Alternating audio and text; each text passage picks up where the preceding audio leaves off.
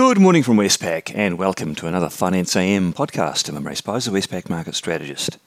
In financial markets, on Friday we saw sentiment cooling slightly amid rising COVID infections and those obstacles to US fiscal stimulus.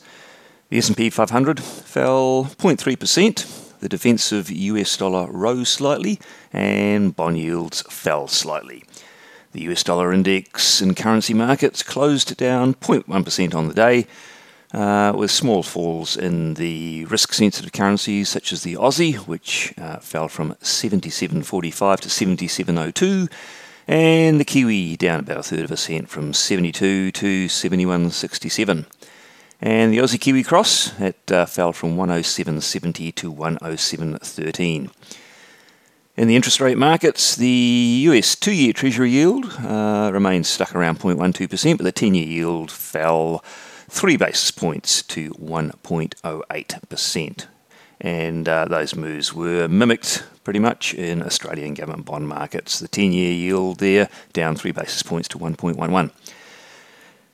Commodities uh, slightly weaker on the day. Brent crude oil down 1.3%, copper down 0.6%, iron ore down 0.8%, and gold down 0.8%.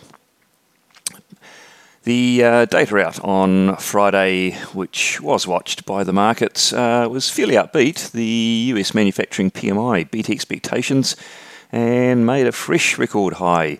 And uh, new orders there are seen at the highest level since 2014.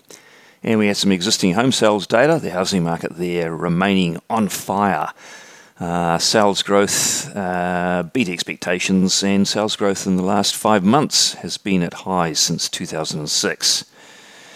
Uh, we also saw record low inventories uh, for sale in the US, which will probably have some effect on um, crimping out those house sales numbers looking uh, looking ahead. On the COVID uh, front, we saw COVID infections in the US exceeding 25 million. The government stepping up surveillance of these um, new variants to the virus to monitor their impact on the vaccines. And the UK's health minister warned that the vaccines may be less effective against these new variants. France will go into another lockdown within the next few days.